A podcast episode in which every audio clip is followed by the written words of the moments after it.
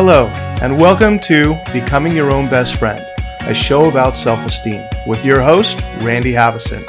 In this show, we're going to be talking about self esteem, what it is, how to build it, and how to get rid of the obstacles that get in the way of our success. So join me now as we explore becoming your own best friend. Hi, and thanks for tuning in. Today, we're going to talk about something that someone asked me one time. They said, Can self esteem be changed?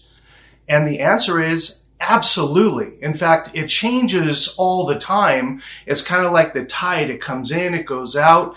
But one of the things that I like to say, and one of the reasons for this and for everything that I do, is for you to be more conscious of your level of self-esteem and pretty much take control over whether your self-esteem grows or whether your ego grows.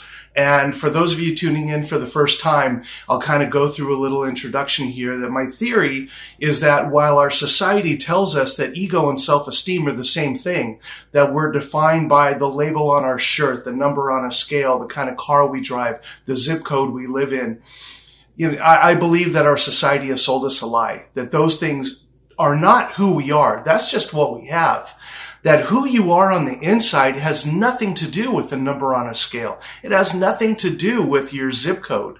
So, you know, I know a lot of people who live in, you know, Beverly Hills and Century City and Brentwood and really nice neighborhoods in California, and they're miserable and they're depressed. And I know people who live in, in lower middle class families and they're very, very happy. So there's a disconnect there with what Madison Avenue and what our society is, is telling us it is. So my theory is that self-esteem and ego are not combined. They're actually on opposite ends of a continuum. And that when we reinforce our ego, we deny our self-esteem. When we build our self-esteem, we deny our ego you know, I use the example a lot that I used to present programs at conferences and I get the evaluations back. And let's say there were 100 people in the room and I get 80 people say, Oh my God, this was great. I got so much out of it. And I'd get 15 people that would say, eh, it was okay. I've heard it before. And five people would say, Oh my God, that program sucked. It was a total waste of my time. Well, back in the olden days, before I developed this program and really got a grasp on what this was about, I would fixate on those five people. Oh my God, they didn't like my program. Oh, they saw, thought it was a waste of time. Oh my God, that's so horrible. But that was just my ego getting in the way because I felt like I had to please everybody. And I realize now it's not my job to please anybody. That I need to focus, not need to, I want to focus on the 80 people that got something out of this. You know, if it's the other way around, if 80 people are saying this is a waste of time and only five are saying this was really great, then maybe it's time to make some changes. But if 80 people are really enjoying it, I'm okay with that. And, and the way I look at it when I do programs, there are real subtle things that can come in that people aren't going to consciously grasp until they really get into this work. So my whole goal for this is to help you shift down that continuum closer to a higher sense of self-esteem and letting go of that ego, which does you no good whatsoever. So that's what this whole thing is about. So can self-esteem be changed? Absolutely. And that's the whole purpose here is for you to get to a point where you're more conscious of, wow, I'm really acting in an ego kind of a way today. And that's okay. You know, cause self-esteem isn't perfect. You know, that's another thing. Ego says we have to be perfect. We have to be in control all the time. And, and self-esteem says, I'm just going to do the best I can being me today. And that's the whole goal. And let me tell you the beauty of what happens when you start to raise your self-esteem because we know that, you know, life takes turns and, and sometimes life can be really great and sometimes life can throw obstacles at us and hurdles at us and, and it can be really difficult to get through some very difficult times. You know, right now I know some people that are really struggling hard and, and I want to tell them, oh, it's, it's hard to watch people struggle like that. But what I want to tell them is when you're strong with who you are, and your self-esteem is raised, life can throw whatever it throws at you and it doesn't hurt as bad. Actually, it can still hurt, but it doesn't shake you as much. Because while ego can be very fragile and things can impact your ego very, very easily, when you're solid in your self-esteem, You know, life can throw its, its stuff at you and, and it doesn't rock you as much. You know, it's kind of like the house in the, in the hurricane. If it's just built out of twigs, if it's real fragile, it's going to blow over pretty easily. But if it's solid and it's built out of cinder block, then it's going to be able to endure the winds that are coming at it. So self-esteem is the same way. You know, I've, to just be totally transparent, the past couple months have been rough here. Um, there's been a lot going on in my life. And it's interesting that while I watch people around me struggle and I feel their pain and I hurt for them and situations happen, it's difficult and but but my goal is to support others and to be the best that I can be. And I remember I was talking to my mom one day, and she's like, "Oh, how's this person?" I'm like, "Oh, they're kind of struggling, having a rough time. How's that going?" Yeah, it's pretty rough. Well, how are you doing? Actually, I'm doing really well. And I know she was like, "Wait, how can you be doing really well when all this stuff is going on around you?" And it did shake me a little bit, but it didn't rock me. And, and that's the whole goal here, to be solid with who you are. You know, I remember, you know, I'll just talk about this too. You know, I've, I've said this in my programs before. You know, back in May of 1984, you know, things were so bad and my ego was so out of control and I felt like such a failure to everybody around me that I was sitting on the edge of my bed with a knife in my hand, debating which wrist to slice open first and I was ready to die. I had the entire plan marked out. I was going to sit in the bathtub so I don't make a mess for anyone to have to clean up. Leave a note on my door that says, don't come in, just call 911. I knew that you cut down and not across. I mean, I had the whole plan there ready to go. So I know what it's like to be at the lowest of low in that situation. And what stopped me was I had the thought, well, can I cut one and cut the other? I don't know. Maybe I'll slice open my throat instead. And I looked into the mirror to see where to start and I made eye contact. And I didn't even recognize the person who was looking back at me. It's like, who are you? What are you doing? And all of a sudden, all that desperation and all that fear went away. And it was, no, actually the fear stayed. I was scared to death. I didn't know what to do. I didn't know who to turn to. I didn't know what was going on. I didn't know how I got to that place, but I knew at that moment I needed help. And I reached out for help and I called a hotline. And the person who answered the phone that night, I actually believe she saved my life. So I know what it's like to be at the lowest of the low. And I work my way back and I realized this difference between ego and self-esteem. And I started building who I was and I stopped doing drugs and I stopped drinking and I stopped treating people like crap. And I started treating myself better. And I realized that respect isn't something we get from others first. Respect is something we have for ourselves. Then we get to get it and give it to others. So I learned so much and I read really good books. And if you want a list of the books that I read and movies that I saw that really inspired me, I put them on my website, randyspeaks.com, and I put it under resources. So those are the books that helped me to get where I am today. So, you know, I, I've been expelled from college twice. I got fired from a job delivering pizza. I have been as low as low can get. And I worked hard and it wasn't easy. And my hope here is that by giving you some tools that you can use, it might cut down on your learning curve going from really dark places into some place that would have more light. And today, my life is filled with light. I'm so happy with pretty much every aspect of my life. You know, when I finish this right here, um, I get to go have lunch and change clothes and go to my part-time Disney job. And it just makes me so happy to be there that I get to work for the Walt Disney Company. And I do uh, some really fun stuff. And I'll, maybe I'll talk about that in a future episode. Yeah, I'm going to do that in a future episode and talk more about that. But, you know, today I got to score tickets to one of my favorite bands and I have a friend here in town. We're going to go together and it's just going to be an amazing time. And I played with the dog for a little while. I checked my email. I did some work and now I'm doing this. Then I get to have lunch. Then I get to go to my Disney job. Then I get to come home and spend the evening with my family. How awesome is that? So from where I came from and where I am now, life is amazing. Is it perfect? Absolutely not. But It's possible to make it better. And when you're solid with who you are, when you exercise and nourish the four parts of self, physical, mental, emotional, and spiritual, when you do that on a regular basis, you get stronger. And the easiest way that I, that I use to, um, to use this as an example when we exercise our physical self, and it doesn't matter if you go to the gym, it doesn't matter if you walk, if you run, if you do nine round, love my nine round. It, no matter what you do, if you do it on a regular basis, you will get stronger. It just happens. So it's the same thing with the other parts of self, with the mental, the emotional, the spiritual. When we exercise these on a regular basis, we will become stronger.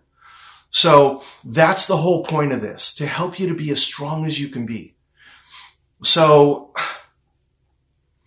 life can be difficult. Life can be really, really, really hard, but you can walk through it. There's nothing that's happening today that a year from now could be as devastating as it feels right now. Do you remember back in your life, maybe a year or two or five years ago, there was something going on and you felt, oh my God, how am I ever going to get over this? Yeah. Well, where are you now? You got over it. So whatever you're dealing with today, you're going to get over that too. And you know what? I just had a thought. It was, it's something that I talk about in my program sometimes.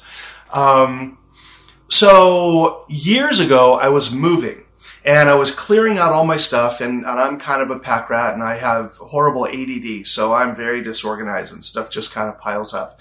And I remember I was looking through my closet and I found this duffel bag and I thought, what is in there? And I opened up the duffel bag.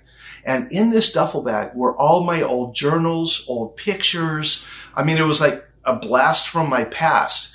And one of the ways that I exercised and nourished the mental and, and emotional side of myself when I first started my journey was through journaling. And I remember when I started journaling, I didn't want to do it. And I had a therapist who was like, you need to journal. It's going to help you. And I'm like, dude, journaling's for girls. I'm not going to journal. He's like, no, journaling is for people who want to feel better about who they are. So you're going to journal. I was like, oh, whatever.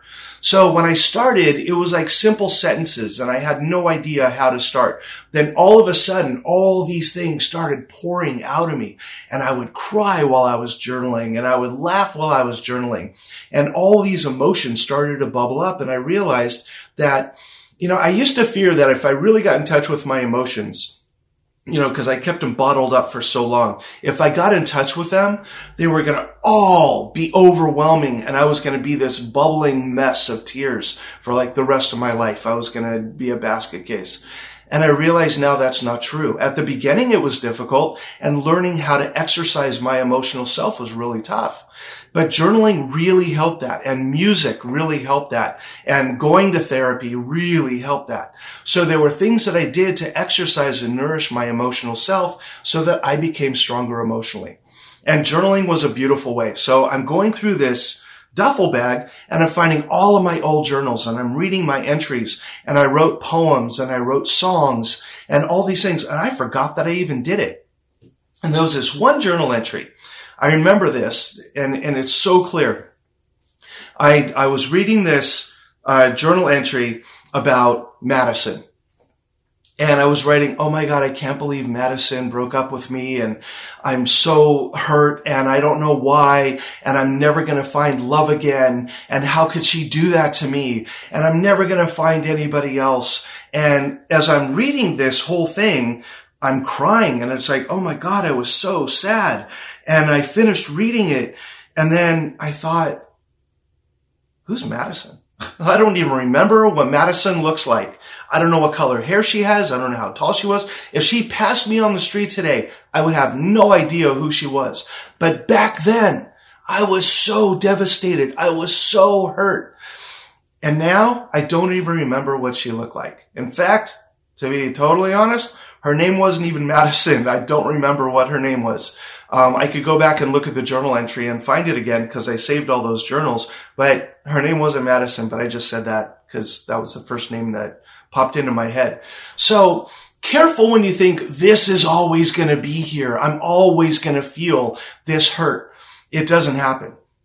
You know, a, a, year and a half ago, before we left California to come here to Orlando, um, I had this really great job, and the students loved me, and my coworkers loved me, and and I loved them, and we were having such a good time. But I had a boss who was horribly dysfunctional and very out of touch with who he was and and how to run his department, and he fired me. And I was devastated and I thought, oh my God, how am I going to do this? What am I even supposed to be? I don't even know what I'm supposed to do. And my ego was hurt because one of my first thoughts was, what are people going to think of me? And I realized after that, no, no, no, be solid with your self-esteem. Okay, this was not a good fit. You know that. The students were awesome, the people you worked with, but having to work for him was really, really difficult. That was not a good spot for me. And because of that, we actually made this shift to come here to Orlando. And when I moved to Orlando, I wrote my book. And after I wrote my book, I started doing more speaking. And then I started doing my YouTube channel and my podcast. And I developed this new group of friends. And I got my little part-time Disney job. And I'm so happy. So if it wasn't for him being so dysfunctional and that horrible event happening, I wouldn't be here today. So that saying of when one door closes, another opens, I have found that to be true over and over and over. And the thing to not ever lose is hope. That's the key. To find hope that no matter what's going on, there's that one thing going on to be grateful for, that one thing going on to be thankful for, and to feel some humility about. So when life is the whirlwind and the tornado of activity, look for that one thing. You know, I have a friend right now who's struggling and, and she's having a really rough time. There's a lot going on. And it's like, you know what? Find one thing to be grateful for. Go play with your grandkids for a day. Go take them shopping. Go take them for ice cream and just watch them laugh and watch them smile and feel that joy and feel that happiness and know that that feeling can grow and all the other stuff going on. You know, I know people who've walked through some very, very difficult situations. And the trick is to keep walking. Put one foot in front of the other, even though it seems like, how am I going to do this? And sometimes we do it with the support of others. You know, one of the ways we exercise our, our mental, our emotional selves is by leaning on others when we're having a difficult time and letting them support us, family, friends, professionals, because they can help us through the tough times. So you're not alone. There are people out there who care, people about out there who are there for you, strangers and not. I remember I worked a hotline for a long time when I started to feel better about things. And I would get calls from people in the middle of the night. It would wake me up at two in the morning because the hotline went through my home phone. So I'd pick up the phone. Yes, before cell phones and I said, Hey, hotline here. How can I help you? And I would talk to these people who were so scared and so desperate and felt hopeless. And that one seed of hope is what I was looking to plant. And I don't know if they ever got help after that or not, but I know that in that moment that I talked to them, they felt a little bit of hope. So that's what I want for you. So can self-esteem be changed? Absolutely.